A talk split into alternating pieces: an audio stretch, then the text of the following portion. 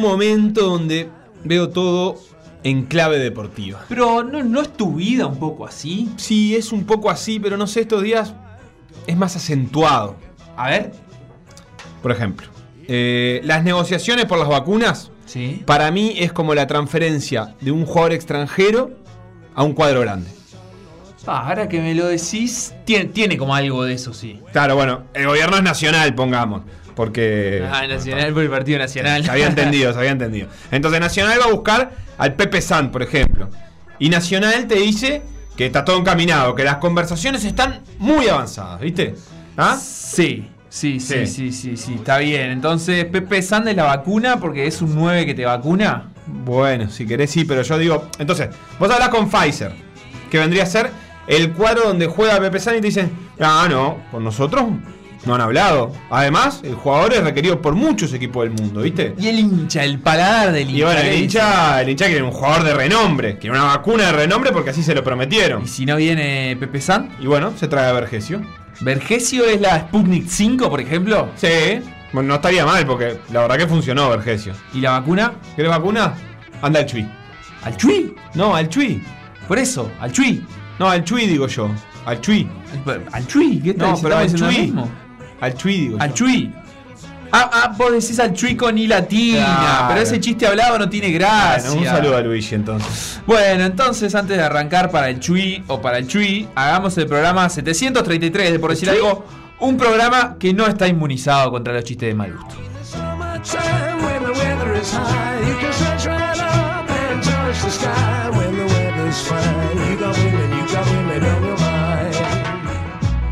Vacaciones y por decir algo.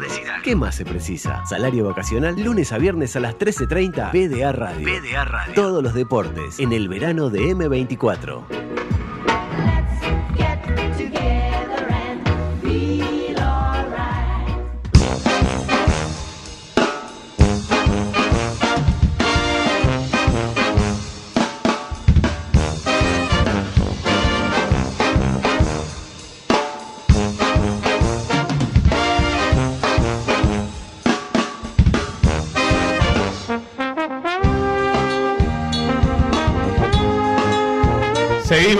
En este, por decir algo de verano, por decir algo veraniego desde Maldonado, desde los estudios de M24 en Maldonado. Hoy vamos a tener dentro de un rato, falta todavía, a Carlos Quioseguian, ídolo de Atenas de San Carlos. Eh, y claro, estaba preparando un poco la entrevista y me empecé a dar cuenta que hay pica entre San Carlos y Maldonado. Ah, de la mala. No, no sé si de la mala, pero hay pica, hay, hay un mirarse. No, no está todo bien. No, no está todo bien. Ahí se- ah, San Carlos tiene sus clásicos, ¿no? Porque San Carlos contra Atenas, Atenas contra Libertad, es una ciudad muy futbolera, tiene su pica murguera, su pica futbolera. Los oyentes ya nos van a poder ilustrar un poco más. Pero San Carlos contra Maldonado tienen su pica. Ah, eh, eh, Deportivo Maldonado contra Atenas. Pero no solo eso, una pica en la vida cotidiana. Y claro, ahí me cayó la ficha de que, sobre todo en Sudamérica, estamos bastante desacostumbrados a los clásicos entre ciudades. Porque la mayoría de los equipos, eh, o, o muchos de los equipos, están situados en sus capitales, en las capitales de los países, y tienen clásicos más entre barrios, o, o a veces ni siquiera eso, simplemente clásicos entre los equipos que no son trasladables al barrio. Boca River, Peñarol Nacional, Independiente Racing, comparten el lugar, no se enfrentan con el de la otra ciudad. Claro. Central News, Gimnasia Estudiante, Sí. Universidad de Chile Colo Colo, Sí. Deportivo Cali América de Cali. Te diría igual que, que el fútbol es bastante de los derbis locales. Pero sin De embargo no. de los derbis Sin locales. embargo no, y eso era lo que te proponía repasar, porque me parece que nos, estás, nos, nos falta un poco de pica entre ciudades para darle un poco de condimento. Salto Paysandú que tiene la, la suya, Sí. y la, han- la han trasladado al básquet. Al básquet, seguro. Sin duda. Pero por ejemplo, en España, el clásico es Barcelona-Real Madrid. Y detrás de ese Barcelona-Real Madrid hay un montón de cosas que tienen que ver con la vida del país y de la política. El clásico de Italia es Juventus-Inter, por ejemplo. El clásico de Inglaterra es Liverpool-Manchester. Claro, pero Eh, viste el que clásico de Holanda es el Ajax Inter- contra el Feyenoord. Tanto Juventus como Inter ahí tienen sus clásicos, sus derbis locales Sí, también. pero no es el clásico del país. El clásico del país es cuando juegan Juventus contra Inter. Es el clásico de Italia. Después, Inter Milan es el derby. El, por eso tienen como hasta una palabra distinta, ¿no? para diferenciar el derby del clásico. En España, viste que el derby es como el, de la ciudad eh, y el clásico es como el nivel nacional. Y eso acá no lo tenemos tanto. Y a mí me gusta para repasar alguno de esos clásicos porque yo lo extraño. A mí me gustaría que haya una pica, que viajen todos los hinchas de la ciudad, que esté toda la ciudad encolumnada atrás de ese equipo y yendo eh, a visitar a, a otra ciudad. Eh, quizás, no sé en Turquía cómo funciona el clásico ahora, eh, pero que tiene río por medio, entonces van todos los hinchas como van por el Bósforo en... eh, bueno, no es exactamente un río, pero para los hechos cuenta como tal. Eh, algo por el estilo. Me parece que me puse contento de ver que había una pica entre ciudades. Que en Montevideo, capaz que la tenemos con Buenos Aires, pero es distinto. Déjame invitar a los oyentes a participar de esta consigna que piensen clásicos entre ciudades, o sea, no equipos de la misma ciudad, sino entre ciudades. Lo pueden hacer a través de las redes arroba por decir algo web en Twitter e Instagram. Y también al WhatsApp que sigue siendo, mientras estamos acá en Maldonado, 092 351-025 y por más que haya pica acá con Maldonado, invitamos a la gente de San Carlos también a escribirnos a este 092-351-025 porque no es que nosotros hayamos tomado partido, estamos acá porque bueno, el No, equipo está acá, no. nosotros somos de los dos. Somos de San Carlos y de Maldonado y de Punta del Este, hinchamos por todo por igual, no pasa nada, no tenemos problema con nadie. Y te digo que ya llegan mensajes, nos escribe Maxi desde Barcelona, dice saludos del frío Barcelona. Dice que nos estaba enviando mensajes al otro WhatsApp, Maxi, una semana de tu vida desperdiciada, mandándonos mensajes del número de Montevideo. Eh, dice que está full con, con PDA desde el primer día del año. No, no bueno, capaz que escuchando repeticiones, como no. Y bueno, pienso yo, Barcelona, Real Madrid es un gran clásico interciudades. Sí. Eh, está a nivel mundial, o sea, de, de renombre mundial. Y además tomó en, en- en el último tiempo un tono especial, porque los Claro. dos fueron los dos mejores equipos de Europa y porque además el independentismo catalán se puso fuerte. Claro. Entonces, ese Barcelona-Real Madrid, de hecho, en un momento hasta fue postergado hace no tanto tiempo eh, por el clima que se vivía en la ciudad. Se picó. Tiene otras cosas. José nos escribía apenas después de la presentación y decía buenas tardes. Están todos tomados. Y mensaje siguiente, y me encanta. Y ya no tira clásico, no dice, esto va, va a generar polémica, eh, pero lo tengo que leer igual. Colonia del Sacramento contra cualquier pueblito de esos del departamento. Ay, Yo ahora ahí ay, ay, le ay. voy a pedir ayuda a, a Juan Aldecoa para que me diga cómo está igual ese clásico. Porque es cierto que a nivel de, de Copa Ofi hay, hay muchas de esas picas que los que vivimos en Montevideo a veces ignoramos. Y hay, hay pueblitos de esos que están nombrando con un poco de, de desprecio que me parece que le han ganado más de una vez a Hay- ese Colonia. Hay una cosa del centralismo de Colonia del Sacramento. Mi abuela era de Colonia del Sacramento, y lejos de, de rivalidades deportivas igual, porque no, no le interesaba mucho. eh, era muy, viste, del chumerío. Le gustaba que, eh, ay, ¿de dónde sos? ¿Y dónde naciste? ¿Y de dónde son tus papás? Y no sé qué. Cuando encontraba a alguien que era de Colonia, le decía, ¿pero de dónde? Y entonces de repente le decía, no sé, de Rosario. Ah, no, pero no es de Colonia, Colonia. Eh, Para ella, Colonia, Colonia era Colonia del Sacramento y tal. Y era una cosa, viste, como marcada a fuego. Si, no, si vos no eras de Colonia del Sacramento, no, no podía decir que era de Colonia. Tenías que aclarar de, de qué parte de Colonia era. Eh, Era medio, medio duro eso, un, un clasismo coloniense ahí. Eh, dice que en Colonia están las ligas federadas. Eh, la roja. No por ya acá. me dice que Palmira Carmelo es el clásico total de Colonia. No sé si me quiere decir que no existe el, el del Sacramento, pero Y lo José- está insinuando. José me dice que es igual que mi abuela. Así que eh, ahora me encariñé un poco más con él. Eh, Maxi desde Barcelona dice Colo Colo Cobreloa. Qué fuerte. Pregunta clásico. Colo Colo, Cobreloa. Cobreloa. ¿Es clásico? Yo lo tengo más con la Uchi. No sé. A ver, Felipe, ¿estás ahí para ayudarnos un poquito? Acá estoy. Eh, sobre Chile justo eh, convoqué a Mario Sillar, pero no tengo respuesta. Ajá. Eh, porque es nuestro eh, chileno autorizado. Eh, le dije, bueno, a ver, Santiago, ¿con quién? Porque yo tengo, tengo eh, hemos hablado alguna vez de Huachipato, que es el único campeón del sur. eh, de en Chile, campeón del, del torneo chileno. Entonces, capaz que Huachipato dice, bueno, cada vez que vamos a jugar a Santiago de Chile, yo Bueno, claro. La representación del sur y chocamos ciudades. Hay una pica ahí, sí, pero el clásico de Chile es la Uchi contra el Colo Colo. Y después está el clásico de las universidades, ponele, Claro, pero yo- son pero todos de Santiago. En, en rivalidades entre ciudades. Es más difícil en América. De las de América que encontré que son entre ciudades, bueno, hay un par en Brasil, obviamente. eh, unas cuantas, unas cuantas en Brasil. Pero pensaba en México. Que tiene al América y a las Chivas Claro. como un clásico entre ciudades muy fuerte, porque a partir de que el DF es la capital, obviamente siempre los que están en las afueras tienen pica con la capital en todo el mundo. Y las Chivas no son la excepción, porque además las Chivas eh, tienen esa particularidad de que solo juegan con jugadores nacidos en territorio mexicano. Al estilo Athletic de Bilbao. Exactamente, de con quien Sí. comparten los colores inclusive, eh, en parte por lo menos, eh, y tienen esa política como en oposición al DF centralista también y, y bueno, y todopoderoso económicamente, aunque eso se ha ido emparejando evidentemente, pero al grupo Televisa, etcétera. Son de Jalisco, la Chiva de Guadalajara, que es un, un estado este, no muy lejano al DF, de la ciudad de Guadalajara, del estado de Jalisco.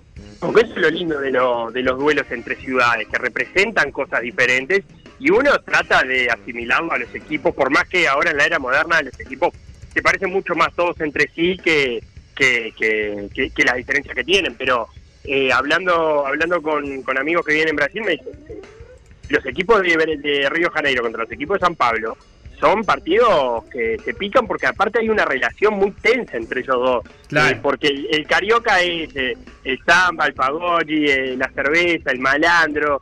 Y el San Pablo, industria, trabajo, oficina, viste, camisa y corbata. Está esa caricaturización que se lleva también al fútbol, además obviamente de tener ambos ambas ciudades equipos para tirar para arriba y equipos importantes. Claro. Feli, perdón porque me colgué leyendo mensaje de oyente. ¿Ya mencionaste Liber- Liverpool, Manchester? Bueno, ese es el que, el que hay que meterse porque ese es un clásico país eh, que, que involucra además eh, toda una historia de las dos ciudades. De la Digamos, revolución Liverpool- industrial, te diría. Son lo- la, acá, el claro. empuje de la revolución industrial, las Sí. dos ciudades, porque una es puerto de la industrialización de la otra. Exactamente, Liverpool puerto por donde salían las mercaderías que se generaban en Manchester. Eh, incluso cuando Manchester eh, quería armar su canal, cosa que luego lo logró para poder tener una, una, una ruta navegable directamente desde, Liverpool hasta por el río Merse- Mersey hasta Manchester, eh, los políticos de Liverpool se negaron, al principio no lo dejaron construir a Manchester un canal para que los barcos llegaran hasta la propia ciudad. Entonces eso fue creciendo y, y obviamente los, los obreros del puerto de Liverpool sabían que si se construía un canal y los barcos llegaban directo a Manchester, eso iba a haber resentido un poco su trabajo. Eh, y eso se llevó al fútbol, son dos aparte de, los equipos más, más, más veteranos de, Inglaterra, eh, y tiene toda esa parte, historia, industria, eh, desarrollo de ciudad detrás de, los duelos. Y hablando, y ustedes hablaban de Italia, yo creo que el clásico país de Italia es el Juventus contra Nápoles, porque son las dos Italias, son dos concepciones distintas, Nápoles también como, como esa Italia del sur que, que la verdad que eh, tiene eh, rasgos identitarios bastante diferentes a Italia del norte, que, se, que por sus fronteras y por hasta te diría que por su geografía se parece mucho más a Suiza, a Austria, por ahí, que la del sur, que es más mediterránea, más eh, Sí. norafricana. Está claro que, que es, tuvo a partir de los 80 un. Y bueno, y de la llegada de Maradona y el Napoli como disputando realmente a, a la Juve algo importante, pero claro, el Napoli existió en términos competitivos esos 10 años nomás, y te diría que un poco menos. En, cambio, la rivalidad con el Inter, que es el segundo más campeón de Italia, viene de cuando el Inter se llamaba Ambrosiana, cuando incluso representaba esa región en oposición a, a- Turín. Entonces tiene una historia que hace que en, en el fondo el clásico realmente sea el de la Juve Inter. Capaz que no representa tanto como el partido Juve-Napoli, sobre todo para los napolitanos, que lo, los odian básicamente. El odio es una palabra fuerte y en este momento corresponde usarla.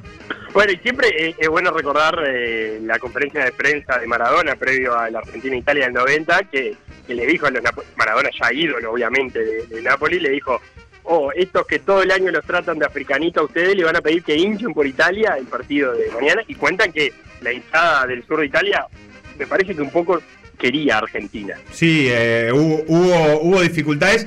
Incluso los que hinchaban por Italia, hay una bandera muy famosa que decía, perdonanos Maradona, porque iban a hinchar por Italia. Italia es nuestra patria, eh, pero se sentían en el deber de pedir disculpas. Vos sabés que estaba pensando en otro clásico que es muy pesado, y acá eh, el Facu seguro tiene cosas para decir. eh, yo lo tengo del fútbol, eh, pero en el básquetbol es muy pesado, que es el de Olympiacos Panathinaikos, porque si Sí. bien comparten de alguna manera ciudad, en realidad están consideradas también como separadas Atenas y el Pireo.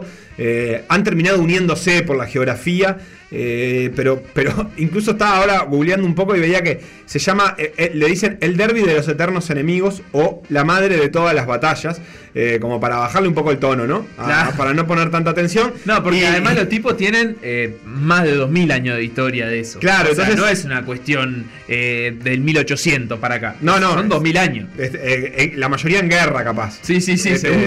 Y, y- y claro, Atenas representa la, la Grecia más clásica, la Grecia más culta, y el Pireo el puerto, con todo lo que eso significa desde siempre, las clases trabajadoras.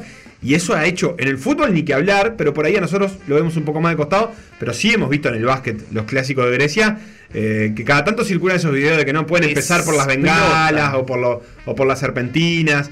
Y esos son clásicos de ciudades preciosos. Sí, sí, sí, se vive muy fuerte, muy fuerte. Eh, la verdad es que creo que, que como, como pocos, y en el fútbol también hay eh, partidos así, no sé si, son catalogables como clásicos, pero eh, por ejemplo el PAOK tiene, tiene una hinchada muy pesada, muy, muy fuerte, digamos, que en los últimos años por lo menos eh, disputa con los equipos grandes de, Grecia ese lugar ahí. eh, y, está bueno porque también representa, es como una cuestión geográfica. Por acá oyentes nos, nos siguen tirando Athletic Bilbao, Real Sociedad y Deportiva La Coruña, Celta de Vigo, es cierto, son clásicos de ciudades distintas, bien tienen el, el sentido de pertenencia de la misma comunidad, de la, de la- de la misma comunidad No, autónoma. pero tiene pica. San Sebastián y Bilbao. Pica y pico. Rodó, Sí, no. Rampla Junior, nos dicen, de Mirá. Pueblo José Enrique Rodó y Pueblo Rizo, respectivamente. Mirá. Eh, yo tengo para sumar ahí eh, dos. Uno es eh, cuando existía Yugoslavia los partidos entre Zagreb y Belgrado, eran una cosa espectacular. Eh, y ahora que se sigue jugando todavía, el derby del, del Ruhr, eh, Schalke contra el Dortmund, una zona minera muy obrera. Es el Schalke segundo de- partido más importante de Alemania ese, ¿no, Felo? eh, sí, el saque de Kirchan y el Dortmund de la ciudad de Borussia. Eh, pero, pero es un clásico también, muchísima historia y que, y que representa dos, dos ciudades eh, diferentes. Me parece que en Uruguay eh, esa, estas rivalidades eh, se dan en el interior y la verdad que como montevideanos deberíamos conocerlas mucho más porque eh, cuando se juegan a veces la vemos en, en instancias definitivas de, de campeonato de OFI porque no seguimos eh, las primeras partes y que se nota, se nota en la cancha que están jugando por algo más. Eh, estoy pensando entonces, en América no tenemos ningún. El clásico principal de ningún país es entonces Y porque. en Colombia, ¿no? En Colombia. Deportivo Cali, América de Cali. Lo que Ese es el pasa, clásico ¿no? principal, no, Ah. no es otro. Ay, no. ay, la verdad es que no lo sé. El de, el de Bolivia es Bolívar de Strongest. Sí. El de. Lo que pasa es que el de Ecuador es sí, eh, sí. Barcelona contra Melec. Los dos de Guayaquil. Porque, Porque la Liga de Quita es un, parece que- un equipo nuevo.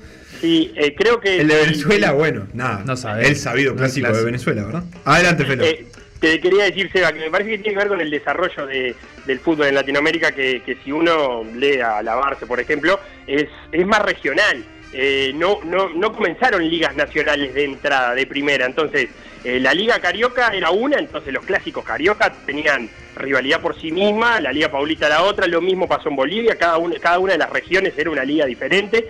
Entonces, eso me parece que capaz que atenta a que haya un clásico nacional, porque cuando fueron a jugar eh, ligas nacionales, cada uno ya arrastraba su propio clásico. Claro, Claro. Central contra Universal en San José de Mayo, nos dice por acá Laura que dice que viva el calor y pega en chancleta. Lo que no me queda claro es si los dos son Sí. de San José de Mayo no. Son no- los dos de San José, No sí. cumple con la consigna. Pero eh, qué, qué lindo clásico. Ese nos queda para otro día. Sí. Los clásicos del interior, hay un par que son de mi misma ciudad y todo, que son picantes, picantes.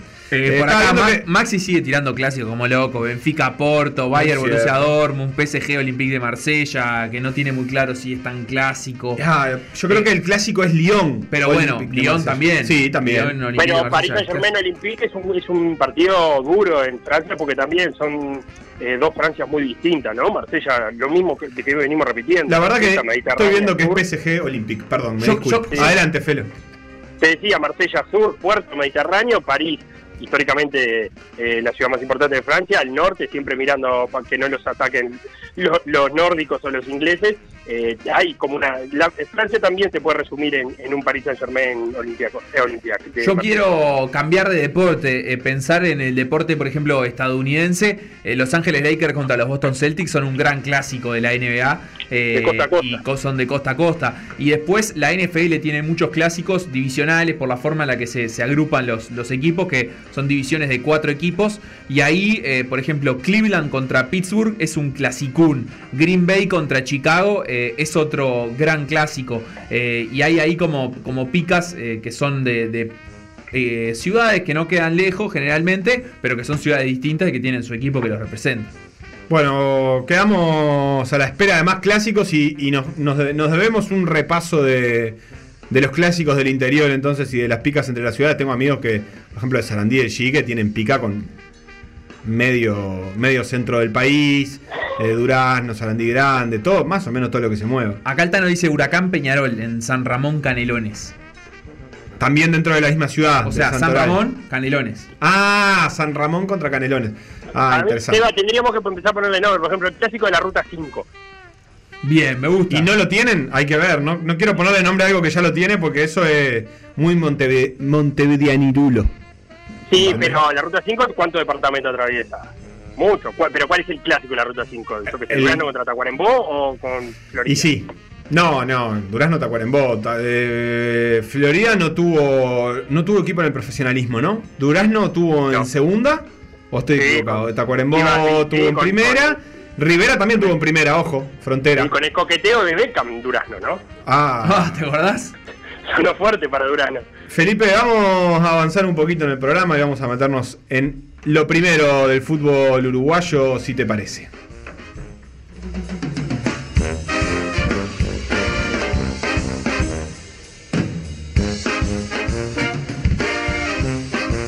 Por decir algo. Por decir algo.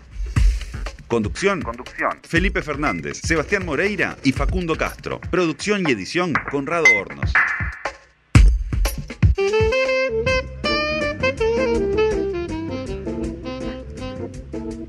Fecha 2 del torneo clausura que comenzó a jugarse en el día de hoy y que durante toda la jornada tendrá algunos partidos, así como también en la jornada de mañana. El primer partido del día fue la victoria 3 a 0 de Torque sobre Fénix. Torque confirmando lo que vos decías el lunes, es que está jugando muy bien, en este caso eh, con goleada. Goles de Otormín, Cócaro y Álvarez para esa victoria 3 a 0 sobre Fénix. A las 17 horas se enfrentarán River Plate y Cerro en el Parque Saroldi.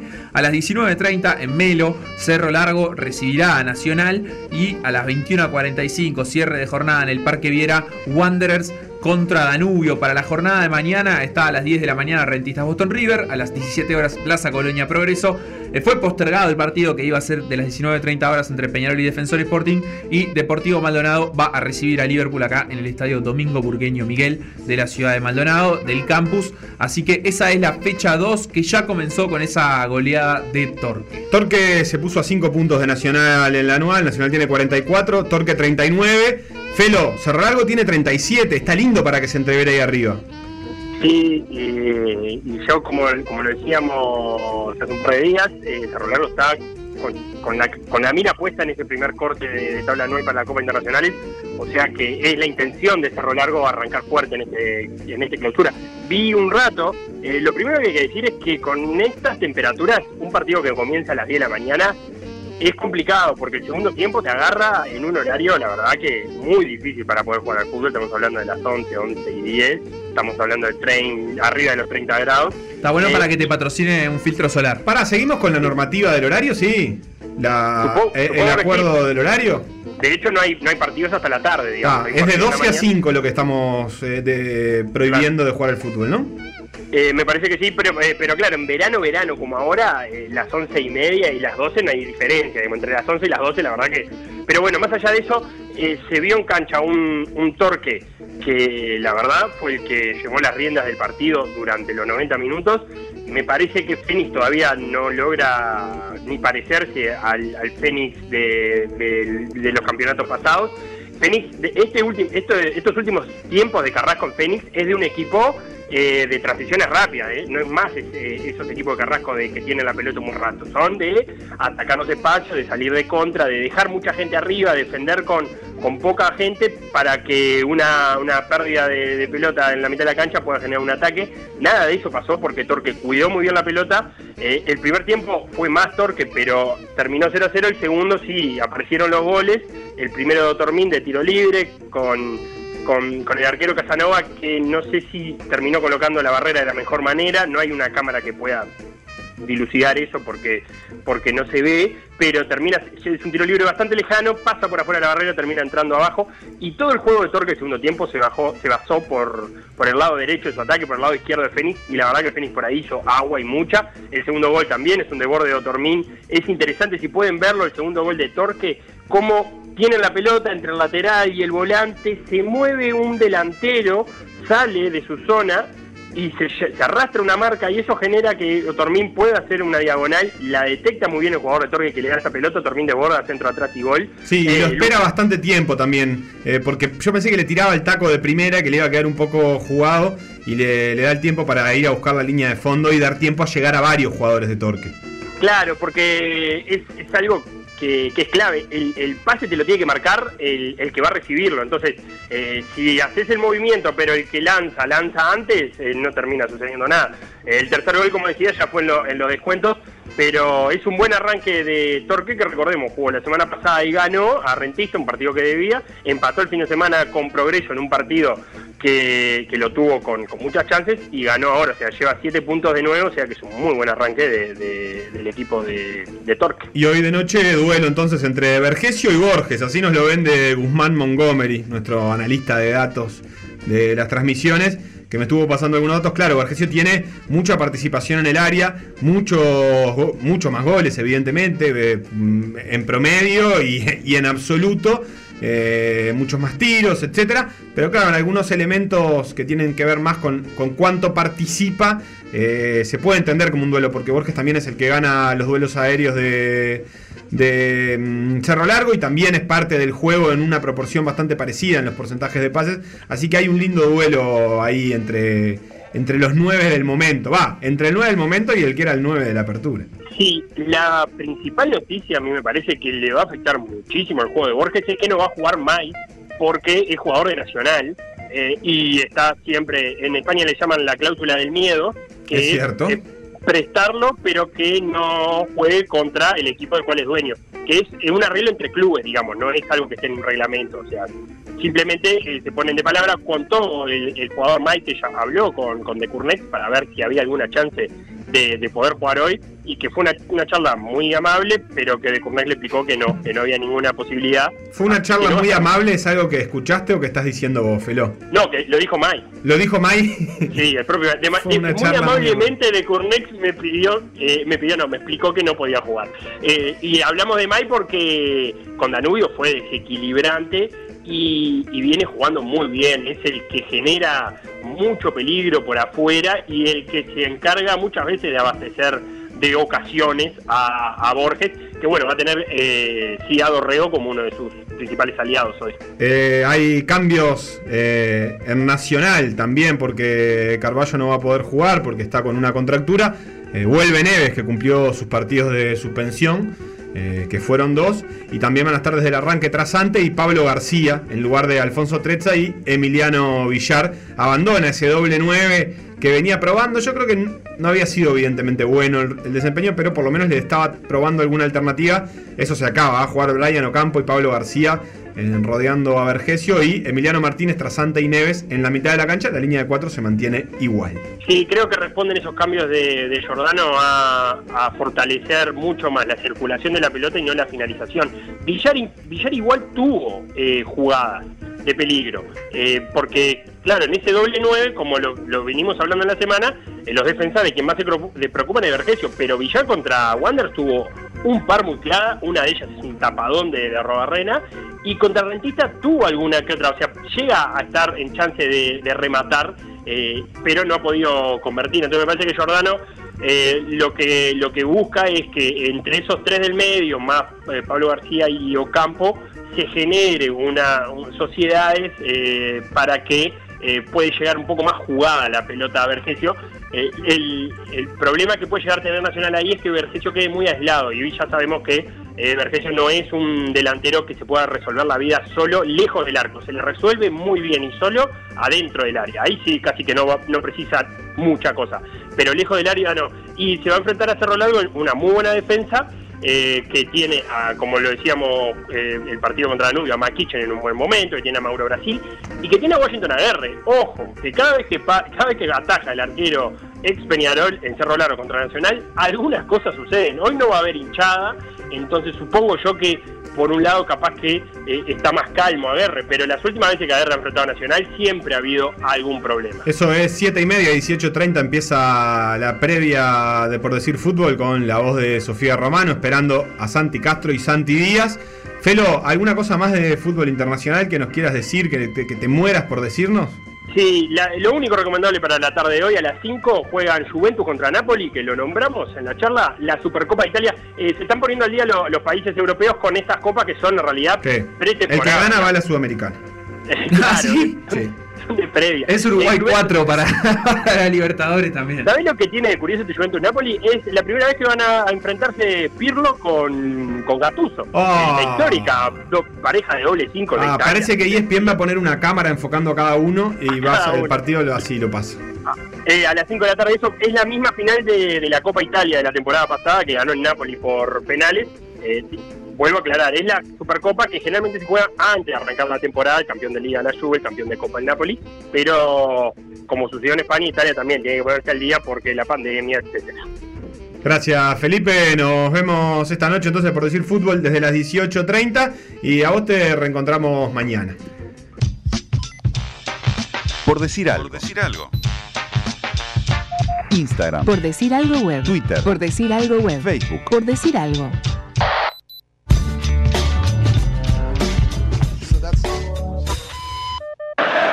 Tentou a jogada, protegeu Jusilei.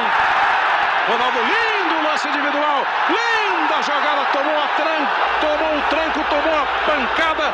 Vai tomar cartão amarelo. O camisa número 17, Palhas. Pare- Parecia.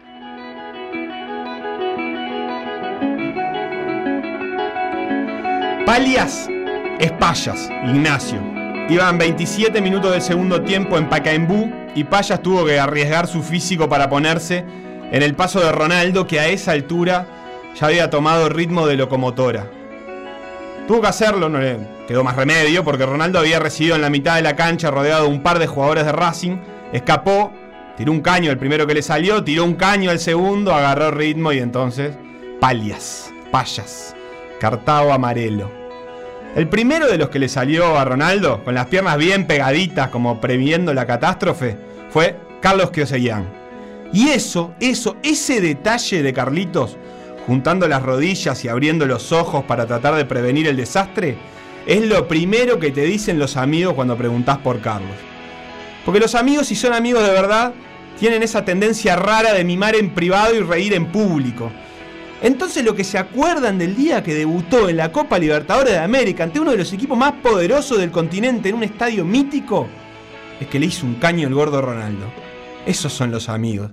Son también los que no se olvidan que ese día Carlos entró con la 8, que la 8 la había usado Diego Scotti en la fase preliminar de la Copa, y entonces cuando entró Kioseyan, la gente de la tele, siempre también informada, dijo que entraba Scotti y relató a Scotti. Decí eso, decí eso, decí eso. Eh, me dicen los amigos cuando pregunto por Carlitos Kioseyan.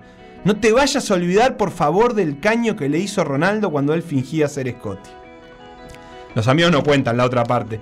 No cuentan, por ejemplo, que ese día Mano Meneses dijo que jugamos contra la mejor defensa del mundo. Son selectivos los amigos. Carlos nació en el Cerrito de la Victoria, se crió ahí, jugó de chico en el Ciclón del Cerrito, hasta que la cosa se empezó a poner seria y se fue a las formativas de Defensor Sporting. A Racing llegó en tercera para debutar en primera y jugar esa Copa Libertadores.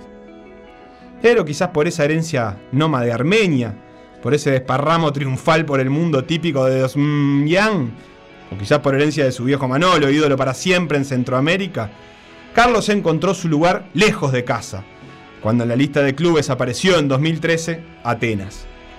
Podría haber sido uno más, una camiseta de un rato querida, como fue la de Temperley o la de Juventud Antoniana, pero terminó siendo su nuevo lugar en el mundo. San Carlos, la ciudad que se saca cartel de ser la más ganadora del fútbol del interior. Por Atenas, el más campeón del interior. Por Libertad, por el propio Club San Carlos. San Carlos, 30.000 personas, 14 murgas, 12 cuadros de fútbol.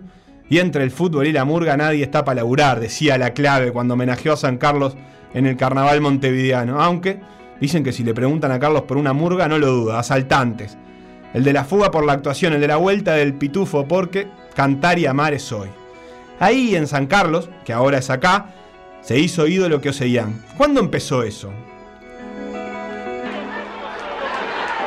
Que viene, la tiene Kioseyan, juega para Barbosa, Barbosa para Álvarez al medio, ahí está,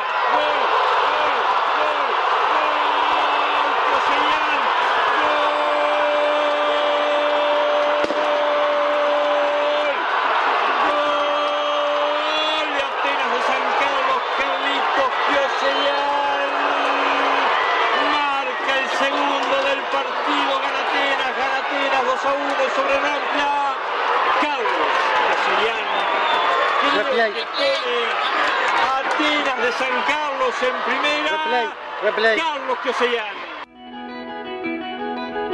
Pudo haber sido aquel sábado de tarde cuando Atenas le ganó a Rampla y se quedó con el ascenso. Fue cuando Carlos abrió a la izquierda, se fue al área, ya iban noventa y pico de minutos. Rampla había empatado y la cosa se estaba complicando. Le quedó picando una pelota rara que solo tuvo que empujar antes de correr al alambrado y abrazarse con los vecinos como si fuese la Premier League.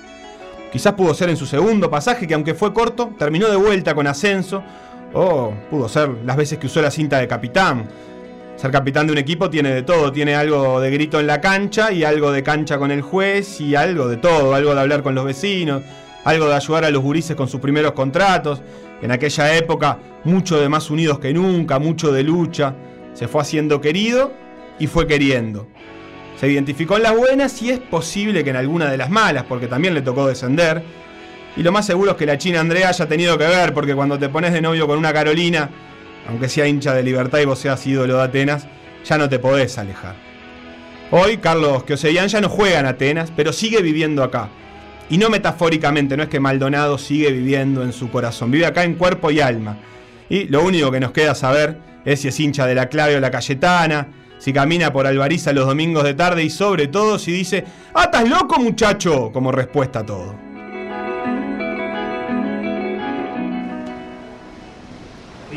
Carlos Kioseyan, bienvenido a Por Decir Algo. Terrible, terrible. Muchas gracias.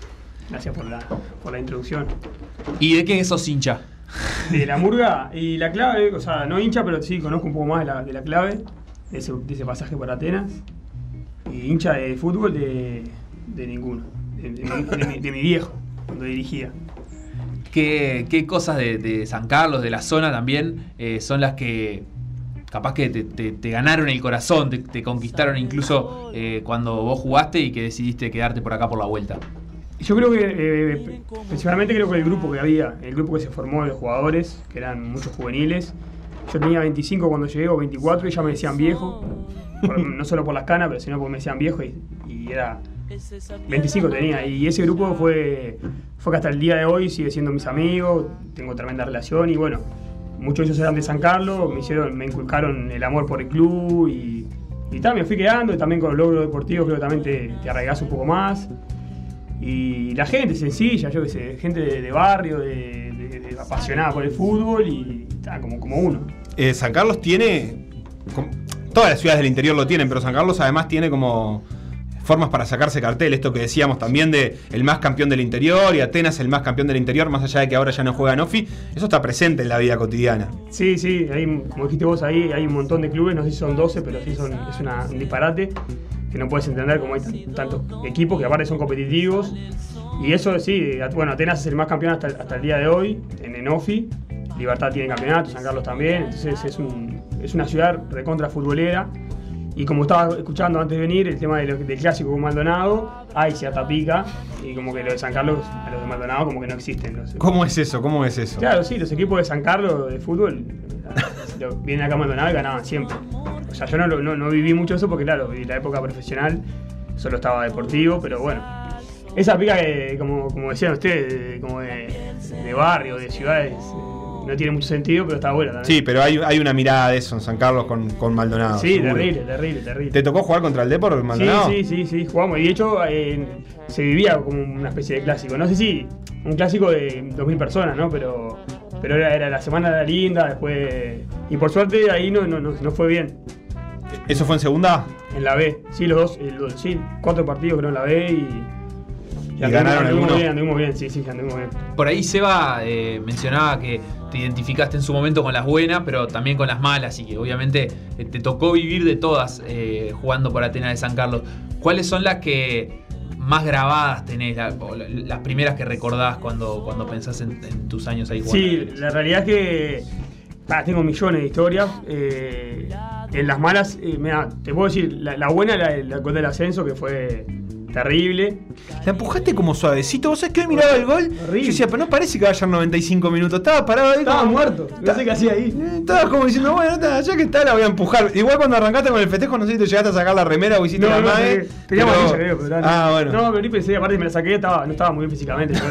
no, no- no es mi fuerte, entonces dije, está, no, no, por la duda, por la foto, viste. me- y, después la, y después sí, la mala, por ejemplo, el, el final, mi ida con, del club no fue la mejor. De hecho, me- no, no es que opaca lo que viví, porque no lo opaca, pero sí el final de mi historia con el club no, no fue la mejor. No, no- no estuvo buena para mí, pero bueno.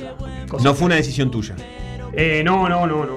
No fue una decisión mía y la verdad que me, me frustré un poco ahí, tuve bastantes frustraciones con, con la forma de cómo se dio, y, pero pasado el tiempo, bueno, ya va- vas sanando las heridas y perdonando un poco. Pero sí, me, me- el final me hubiese gustado diferente. A mí y a la camada mía. O sea, cuando te digo mi, camada, yo de Simón Manderú, Emiliano Techera, pibes que son del club, hinchas del club, y que bueno, no- por diferentes motivos nos tuvimos que ir, y sobre todo por el choque con, los dirigentes, que es básicamente la, principal lo principal y lo más feo, pero ta, no quiero hablar lo más feo porque realmente el club le tengo tremendo cariño, me siento identificado. Para mí no soy, ahora vos decían ídolo, no me considero para nada. Hay jugadores que de la época de Ofi que son, vos, los hinchas de Atenas son los, los de Ofi, ¿no? los de ahora es como que Sí, sí. eh, y ta, tuve la suerte de conocer a un montón de los veteranos eh, en una comida que se hizo. Ellos hace- hacen comida todos los años con los campeones de- del interior y los conocí, ta, divinos.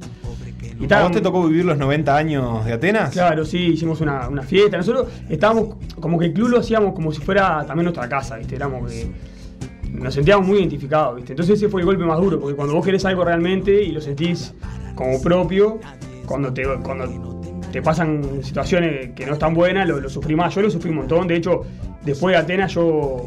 Después de Atenas mi, mi carrera en el, en el fútbol ha sido rarísima. Yo me voy a Atenas, quemado con el fútbol, me voy a- con mi viejo a- de ayudante en Olimpia de Honduras. Estoy 3, 4 meses con él, llegamos a la final, perdimos la final. Tremenda experiencia, yo tengo el curso de entrenador, me falta la pro. Y ta, dije, ta, no juego más. Dejo de jugar al fútbol. Porque la verdad. ¿Cuántos era- años tenías ahí? ¿30? Sí, tenía. de- sí, 30. Era, era joven. O sea, soy- tengo 32. Sí, sí. Sigo siendo joven todavía, pero. eh, y ta, no sé me perdí, pero digo, lo que, que después de Atenas, como que mi carrera fue, ha sido media, media extraña.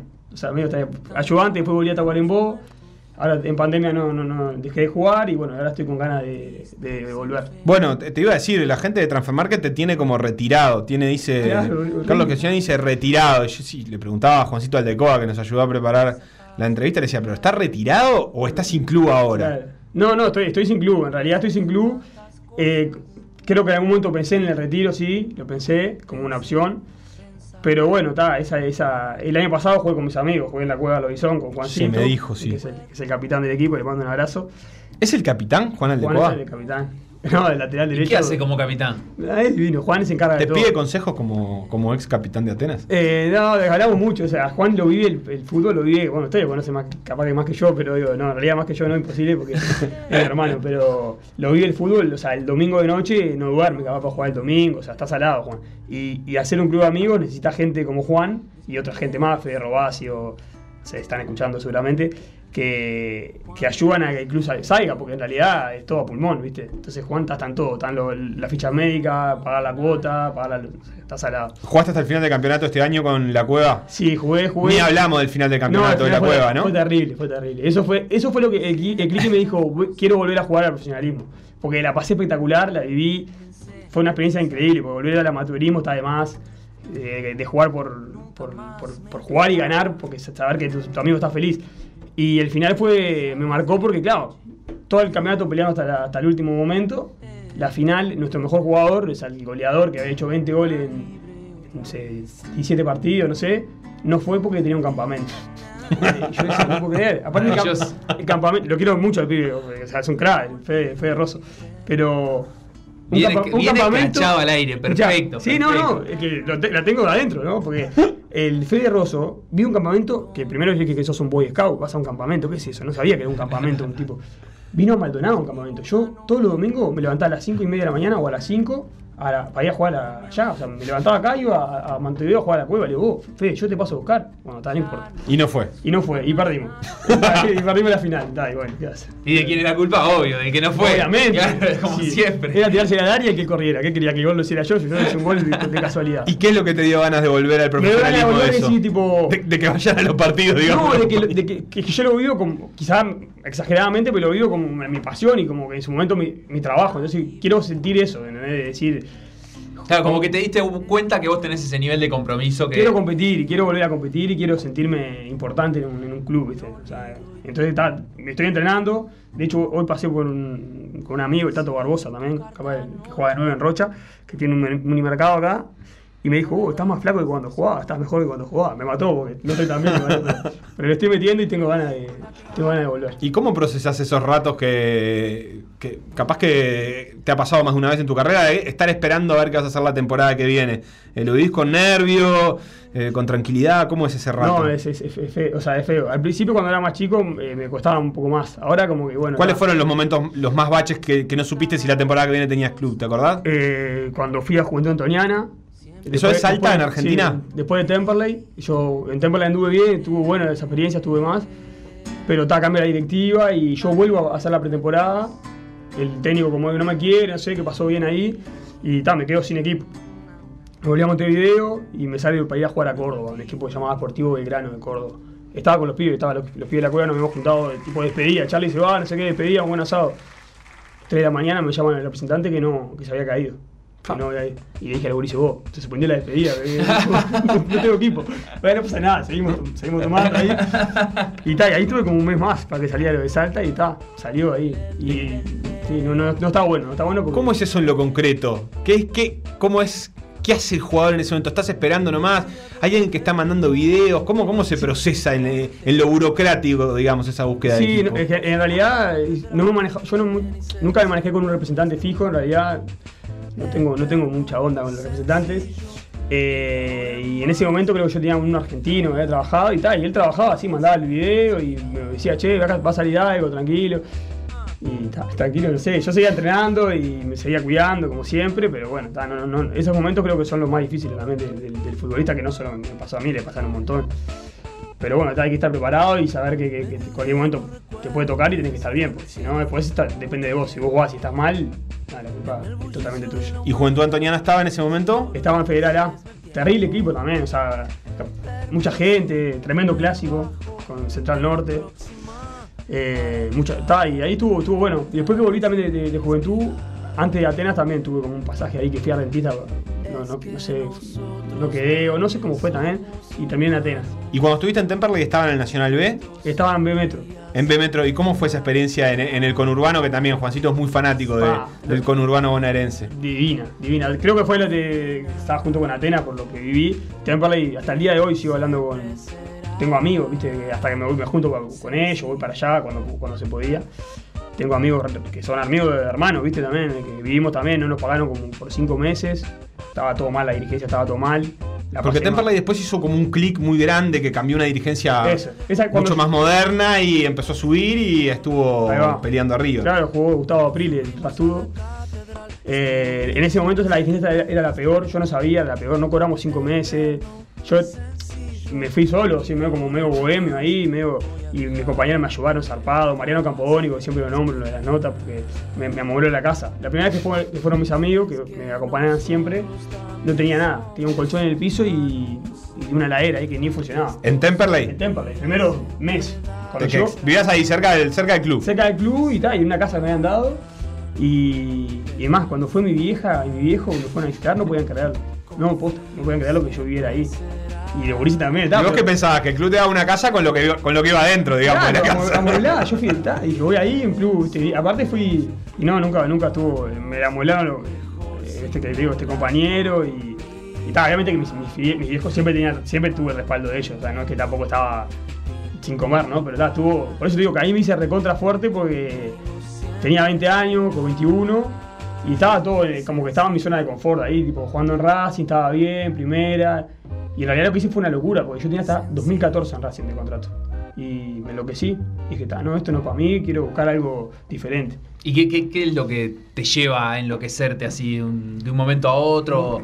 No sé, la- no sé, no sé, en ese momento, aparte había jugado, había jugado la Copa, había jugado bastantes partidos en primera. Como, como pensando también en, en, capaz que a través de tu ejemplo, en, en eso que mueve al futbolista, que muchas veces se habla así del sueño de viajar, de salir, de jugar afuera, de pegar el pase grande. Puede ser, Es- sí, ¿no? es- ¿Hay algo ahí que, que mueve, que decir, está, capaz que moviéndome en Argentina estoy más cerca de eso? o Puede ser, puede ser, sí. Yo- y también, como, como también decías ahí en la introducción, de haber mamado de mi viejo, eh, que desde chico él dirigió en Perú, Chile, en todos lados atrás de él, como que tal, quería esa aventura de salir a buscar, viste, capaz que la podía haber conseguido más adelante, pero en ese momento lo decidí, no lo pensé mucho y evidentemente no lo pensé mucho porque, porque no, pero está, como esas cosas que te marcan, en- como te digo, a mí en lo futbolístico me fue bien, pero me fue mucho, mucho mejor en la vida, yo crecí increíblemente. Y ¿Compartiste con Nacho Fernández ese Claro, plantel? Soy, soy amigo de Nacho, o sea, nos mensaje- como uno, uno de los que me, que me mensajeo, me escribo. Hoy jugador de River, Hoy por, jugador de River, figura. No, y en ese momento era el mejor nuestro, obviamente. ¿Sí? Sí,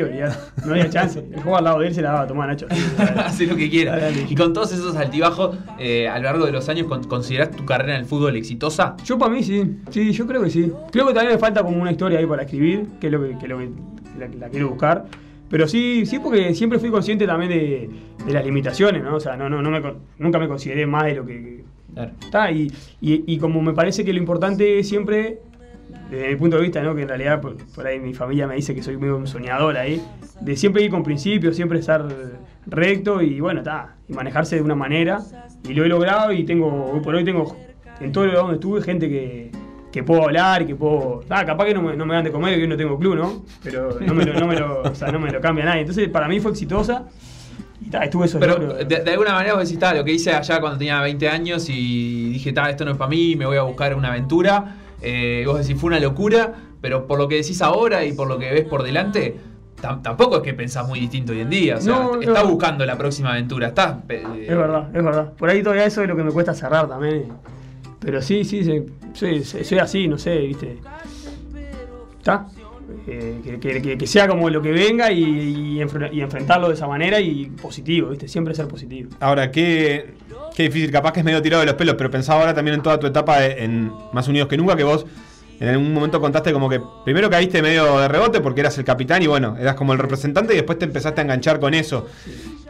¿Pesa eh, esa, esa etapa militante, digamos, te, te permite ver para atrás de otra manera? Porque vos contás esto del colchón y bueno, es, para vos es una anécdota, pero en realidad para mucha gente puede ser eh, el fin de su carrera, porque no tiene las herramientas o el respaldo para pasar esa, esa situación, porque vos te encontrás ahí, bueno, capaz que vos tenías nada, un viejo que viene del fútbol o un respaldo económico o, o lo que sea que te ayuda a llevar eso. Hay gente que, que significa el fin de la carrera eso. Totalmente, totalmente. Así fue, me metí en el Más Unidos en su momento porque era. Igual siempre me gustó a mí estar en, en- en- como en esas cosas, ¿viste? Antes de Más Unidos, en, en- en Atenas habíamos hecho mucha, mucho evento social, ¿viste? Pero por la, por la nuestra, siempre en silencio.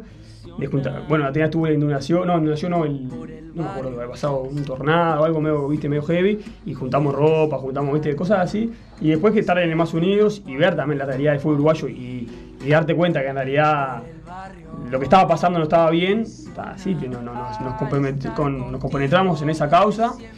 Y creo que estuvo, bueno también. Hoy por hoy estoy un poco alejado, soy, soy miembro de la mutual, estoy alineado con la mutual en, en muchas de las cosas.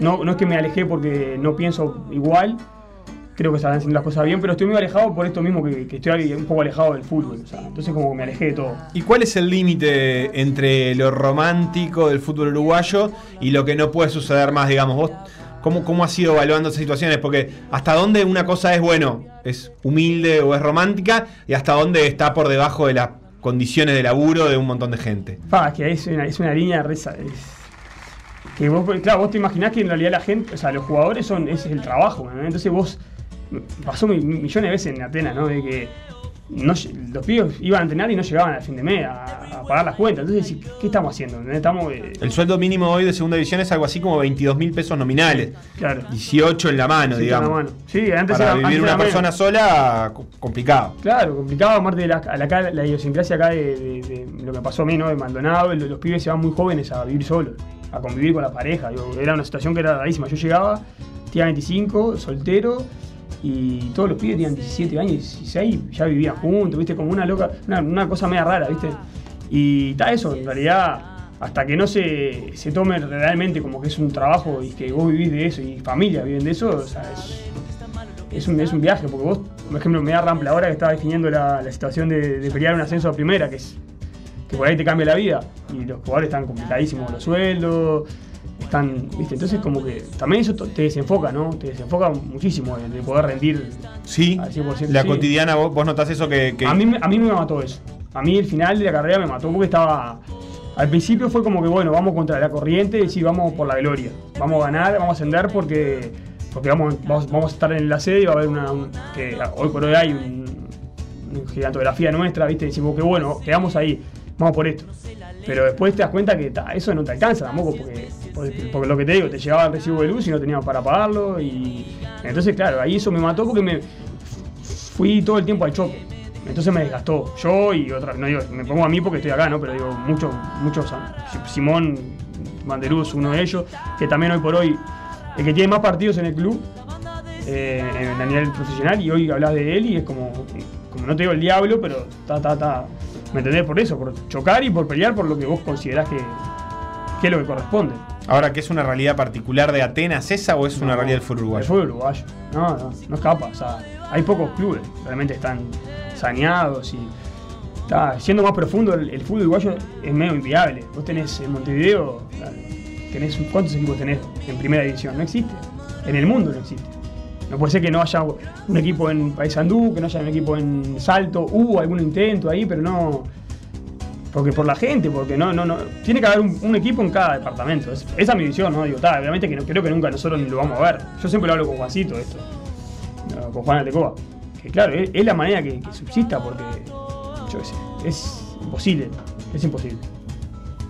Carlos Quesedia, muchísimas gracias por este rato en Por Decir Algo, muchos éxitos. Esperemos verte jugando al fútbol de vuelta pronto. Ojalá, ojalá. Hay alguna chance ahí, así que vamos, vamos, vamos a pelear por eso. Excelente, bueno, estaremos atentos. Un abrazo grande.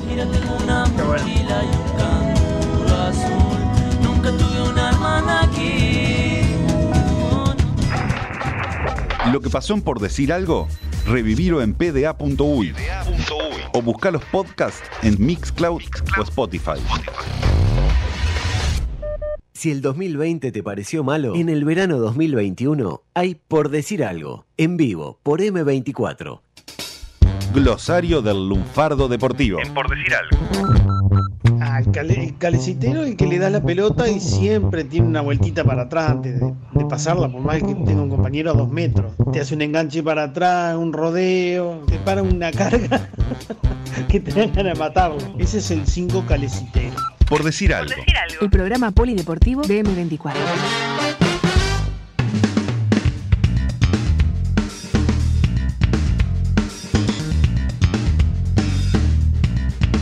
Noticias. Uruguay ya conoce a sus rivales en la próxima fase del Mundial de Handball. Para esta segunda fase se arrastran los puntos obtenidos contra los rivales clasificados que ya enfrentó Uruguay en la primera fase. Esto quiere decir que la Celeste llega sin puntos, producto de las derrotas con Alemania y Hungría, que fueron los otros dos clasificados. Los tres partidos que los celestes tienen por delante serán contra las selecciones de Polonia, España y Brasil. Todos ellos van a ser a las 11 y media de la mañana Eh, el partido contra los polacos se va a jugar mañana jueves, 11 y media de la mañana, mientras que a los españoles los enfrentaremos el sábado y a Brasil el lunes para cerrar la participación en el Mundial. Los dos primeros de este grupo pasarán a los cuartos de final del Mundial. Tercero y cuarto van a jugar por posiciones finales y los dos restantes finalizarán su actuación conociendo su colocación definitiva en base a los resultados obtenidos. Ese seguramente sea el caso de Uruguay para no estar en la penúltima o última posición del grupo. Uruguay debería ganar uno o dos partidos por lo menos, así que sería, sería raro, no, no sería lo normal. De los sudamericanos clasificados al Mundial, el único que no avanzó de ronda, Sebastián, fue el equipo de Chile. Brasil está en el grupo con Uruguay, como ya dijimos, y Argentina comparte con Dinamarca, Croacia, Qatar, Japón y Bahrein. Contra todos ellos tendrá que jugar Argentina. Así que así continúa el Mundial de Handball.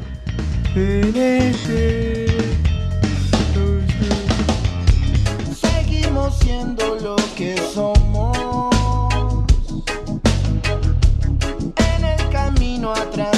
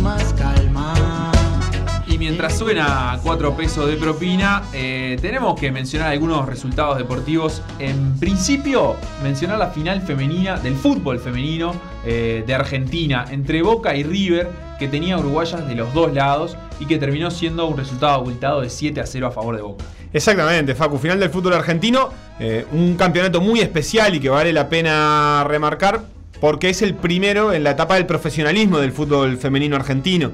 Eh, y eso siempre, igual que en el fútbol masculino, marca un hito, más allá de que los títulos conseguidos antes eh, tienen igual valor. Este fue un campeonato muy especial porque estuvo atravesada por esa decisión de la Superliga Argentina, de la AFA en realidad, de eh, tener contratos profesionales en todos los equipos de primera división. Boca hacía mucho que no salía campeón, eh, pero es el más campeón del fútbol femenino y terminó ganando 7 a 0. Eh, por el lado de Boca estuvo en el plantel Camila Barrios, ayer no tuvo minutos, es una jugadora sanducera eh, que no tuvo muchos minutos durante la temporada, pero que sí integró el plantel. Ayer no le tocó entrar. Y por el lado de River tuvo a Laura Felipe y a Carolina Virizamberri, que fue, era la goleadora del torneo hasta el momento de la final. Finalmente un doblete que convirtió Andrea Ojeda de Boca, eh, la terminó pasando y quedó con 10 goles. eh, pero tuvo un gran campeonato Carolina Virizamberri, que es una jugadora muy joven, eh, que fue señalada por algunos como la mejor jugadora del torneo. no formal, digamos, digamos durante, durante el periodo previo, porque ayer la jugadora que fue elegida como la más valiosa del torneo fue una argentina llamada Lorena Benítez, que juega de 5 y que además hizo un gol y que tiene una historia muy interesante que vale la pena recorrer. Si tienen un tiempito, busquen Lorena Benítez. Hay una nota de allá por marzo de la agencia Telam Argentina que habla de su trabajo en el mercado central, donde tiene un reparto eh, y donde trabaja con su esposa, y el laburo que han hecho en la pandemia mientras se cargaba además al hombro al plantel de Boca Junior. Así que esas son las noticias. Eh, Berizamberri y Felipe subcampeonas en el fútbol argentino, y Camila Barrios campeona tras el 7 a 0 de Boca. Juniors. Y yo tengo para contarte sobre la segunda división profesional de nuestro fútbol. Eh, hubo dos partidos, los dos importantes. Se jugó el primer repechaje entre Albion y Colón. Eh, Albion ganó 3 a 1, eh, así que por ahora así está la cosa. Se quiere quedar Albion, Colón eh, que viene desde la, la tercera, eh, que es la primera divisional amateur. Eh, así que bueno, tendrán que jugar la vuelta. Si Colón llega a ganar por dos goles, eh, habrá larga y penales, sin importar goles de visitante, no, no- existe tal cosa. Eh, pero bueno, por ahora está en ventaja Albion 3 a 1. Y lo otro importante, muy importante, es que si bien Juventud ganó 1 a 0, Sudamérica, por un global de 2 a 1, clasificó a la final, al último repechaje, al repechaje no, a la final por el último ascenso, ahí está, desde la segunda división eh, profesional a la primera división, Rampla Juniors y Sudamérica se van a enfrentar el 22 de enero en el estadio Charrúa y después el 28 jugarán la vuelta Sudamérica contra Rampla Juniors también en el estadio Charrúa para eh, definir el último y tercer ascenso a la primera división. Recordemos que tanto Cerrito como Villa Española ya ascendieron.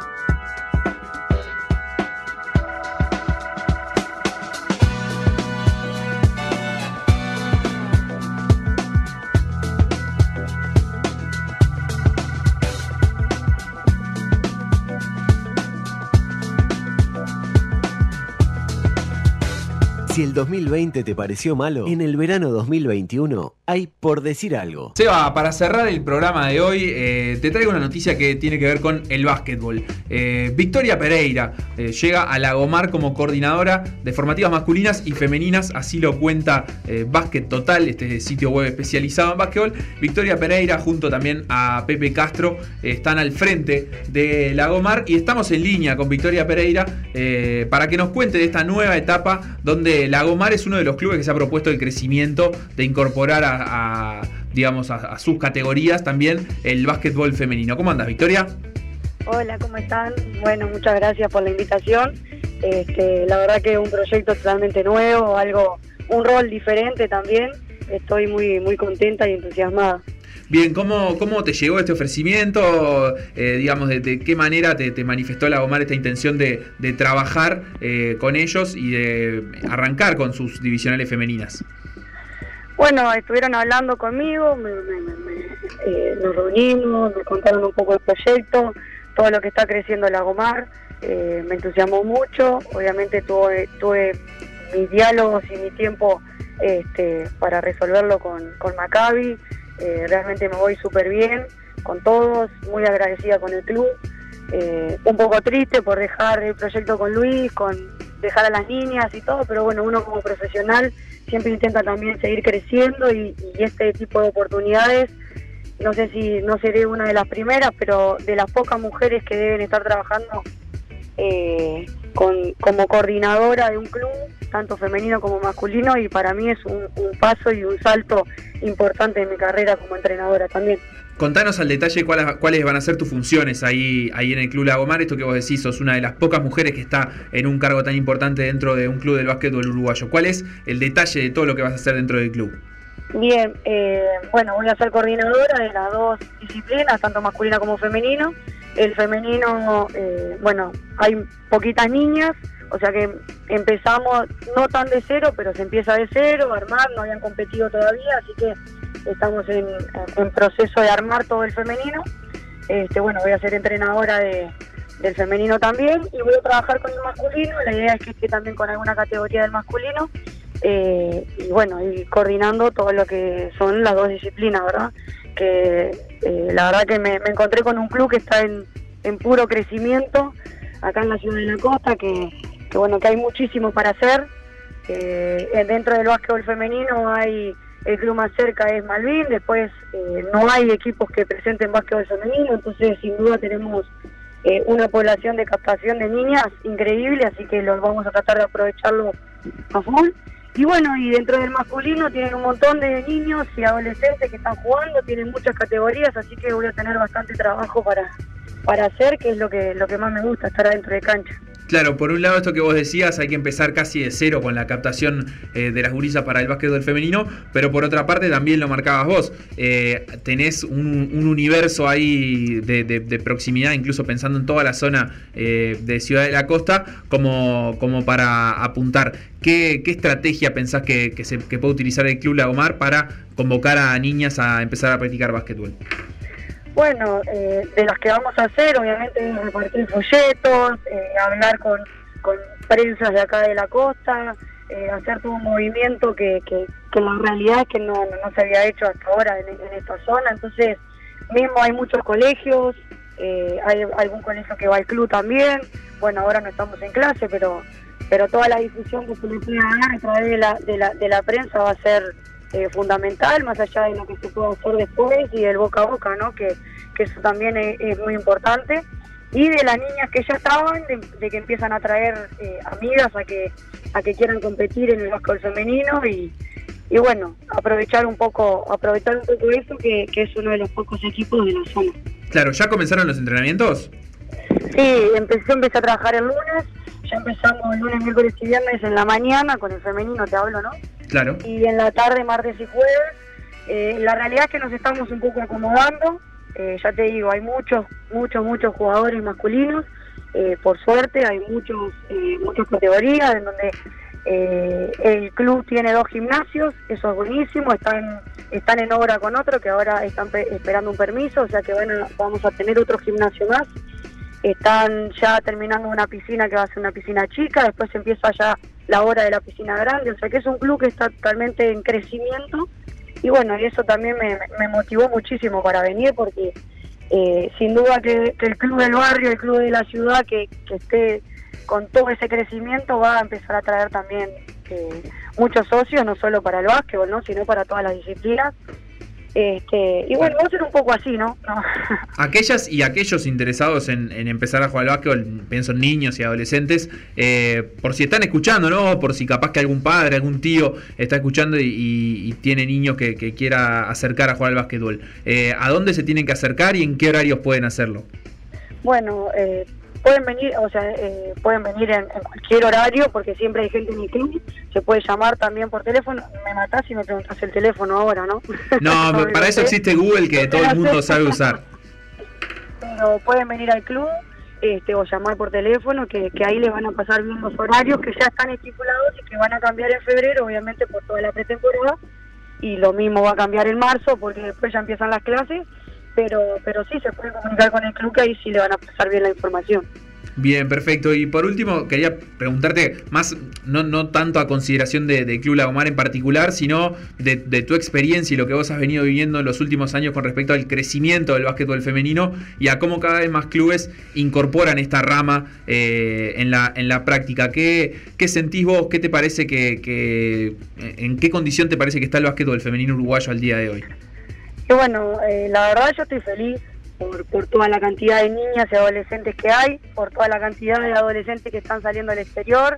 Eh, realmente es, es, un, es un salto importantísimo por todas las cosas que el femenino de a poco fue ganando, pero necesitamos mucho más, necesitamos mucho más. Yo sé que esto este crecimiento va a llevar tiempo, eh, lo tengo claro, pero bueno, creo que toda la mi generación que somos un poco las que las que seguimos eh, tratando de, de- cada día hacer más cosas por el básquetbol femenino desde nuestro lugar no y de nuestro rol este, apoyando todas las iniciativas que otros clubes tengan y eh, creo que lo que nosotros más queremos es que esto sea profesional en, en algún momento. Y a veces no- nos ponemos nerviosos y queremos que sea ya y esto no va a ser ya. Va a llevar su tiempo el básquetbol masculino nos lleva muchos años de ventaja eh, en todo lo que es federado en lo que es profesional, pero bueno, sin duda queremos llegar a eso y, y creo que las condiciones de las niñas, de las adolescentes que hoy en día están, eh, lo están demostrando que podemos ser, ser profesionales y también la forma de entrenar, ¿no? Que eso es fundamental, que nos dedicamos como que fuéramos profesionales, aunque no lo somos. Tenemos un básquetbol amateur donde entrenamos como profesionales todos los días. Entonces, creo que estamos muy felices como viene creciendo, como viene creciendo la liga. Cada vez hay más niñas jugando, cada vez hay más este, clubes que apuestan al femenino, pero necesitamos más, necesitamos más. Y está, va a llevar tiempo, pero hay que hay que animarse a dar ese paso de que la mujer empiece a entrar en todos los clubes que tengan básquetbol masculino, que puedan tener básquetbol femenino. ¿Vos como jugadora vas a seguir compitiendo? Sí, sí, sí. Siempre por lo menos por ahora, por ahora sí, este, voy a seguir jugando. eh, estamos esperando a ver si se termina la liga, ojalá que sí. Espero que no en la cancha abierta, te lo tengo que decir, porque la verdad que eh, me parece que retrocedemos muchísimo si se juega en la cancha abierta. Pero, pero sí, voy a seguir jugando. Mientras que el cuerpo me deje. Perfecto, bueno, Victoria el cuerpo y Pereira. el cuerpo técnico. Sí, el cuerpo y el cuerpo técnico que tienen que ponerte, claro. Victoria Pereira, bueno, muchísimas gracias por, por estos minutos. Nueva coordinadora de formativas de Club Lagomar, así que también queda hecha toda la invitación para aquellos que vivan cerca, que estén en la zona y que quieran eh, aprender a jugar al básquetbol, se pueden acercar al Club Lagomar. 2682 22 2682 2242. Bien, muchísimas gracias a ustedes por llamarme, por siempre estar. Y nada, eh, lo mejor para ahora en este nuevo proyecto para mí, para todo el Club Lagomar y bueno, y ojalá que cada vez sean más equipos que apuesten por mujeres en el básquetbol femenino y como coordinadoras y todas las todos los roles que se puedan eh, conseguir. Ojalá que así sea, Victoria, muchas gracias. No, muchas gracias a ustedes. Nosotros, Seba, estamos llegando al final de este, por decir algo, no sé si te queda algo Sí. más por agregar en este par de minutos restantes. Sí, porque a menos que yo no lo haya oído, Felipe me va a tener que permitir que le pise la chacrita. ¿Vos recordás que Felipe haya hablado del Campeonato Africano de Naciones en este rato que estuvo? no, no, Entonces lo voy a hacer yo. Por ahí me lo había perdido, pero Felipe se ve que. Eh, bueno, nada, no es el de antes. Pero es ahora esto. No es el de antes, se está Copa retomando. Africana de Naciones. No, no, el Campeonato Africano ¿Y qué de es? Naciones, de Naciones que ya en realidad se, había, se retomó hace cuatro días. El sábado empezó eh, la jornada después de que había tenido una eliminatoria que ya quedó en el 2019 y está precioso y por las redes Calle. por las redes este, no habituales de consumo de deporte, principalmente por livetv.sx, eh, se pueden ver un montón de partidos, por ejemplo el de Camerún-Mali, eh, que ya terminó 1 a 1, pero después tenés, mira, Burkina Faso, Zimbabue, Libia, Congo, Me encanta. Congo, Níger, Marruecos, Ruanda, Uganda, Togo, Zambia, Guinea y Namibia, Tanzania. Eso 4 es de la tarde, fecha 2. Burkina Faso Zimbabue, mi partido preferido y eh, voy a ir a la playa, no lo voy a. Burkina Faso, Zimbabue, en realidad está lindo, pero en ese grupo Camerún y Mali están despegados, que es el grupo A. Clasifican dos de cada grupo. El que. Pero pará, ¿cuántas vueltas son? Porque recién mandó fecha. Sí, pero están muy pesados. me Ah, parece que. Si Burkina Faso le gana hoy a Zimbabue, se pone a tiro de los dos, de Camerún y de Mali. No, pero son, tre- son tres partidos. ¿eh? Y bueno, por eso, pero después eh, ya queda con tres puntitos a uno de Camerún y de Mali. Y siguiente partido va a jugar contra Puede pasar. dos, le Contra gana, Camerún. Cierra contra Camerún. Ya está. Ese, ese puede ser eh, el plan de la tarde. Eh, así que nada más, lo otro es que estén atentos porque a las 5 juega el Alcoyano con el Real Madrid. El Alcoyano es un mítico equipo español que hace como 60 años que no está en primera, pero que dio origen a una frase que era valiente como el como Alcoyano o algo por el estilo. eh, para hablar de una persona que no se rinde jamás y es porque era un equipo guerrero como pocos. Y siempre que hay Copa de España está la posibilidad de que haya un batacazo de esos que te alegra la tarde, que diga el pequeño Alcoyano elimina al Real Madrid. Puede ser eso hoy a las 5 de la tarde. Solo digo que estén atentos, no que lo vean. No Pero- sabía ni lo que era. Pero si el. Alcoyano le gana 1 a 0 en el minuto 88 con un gol del No verdulero, que no que avisaste. justo no sé qué, yo Eh, Aviso. Todos los días se aprende algo nuevo y hoy en PDA no ha sido la excepción. Aprendimos que hay un equipo que se llama Alcoyano. Nos reencontramos mañana y algo más aprenderemos. Por decir algo. Por en Facebook, Instagram, Twitter o Spotify. PDA Radio.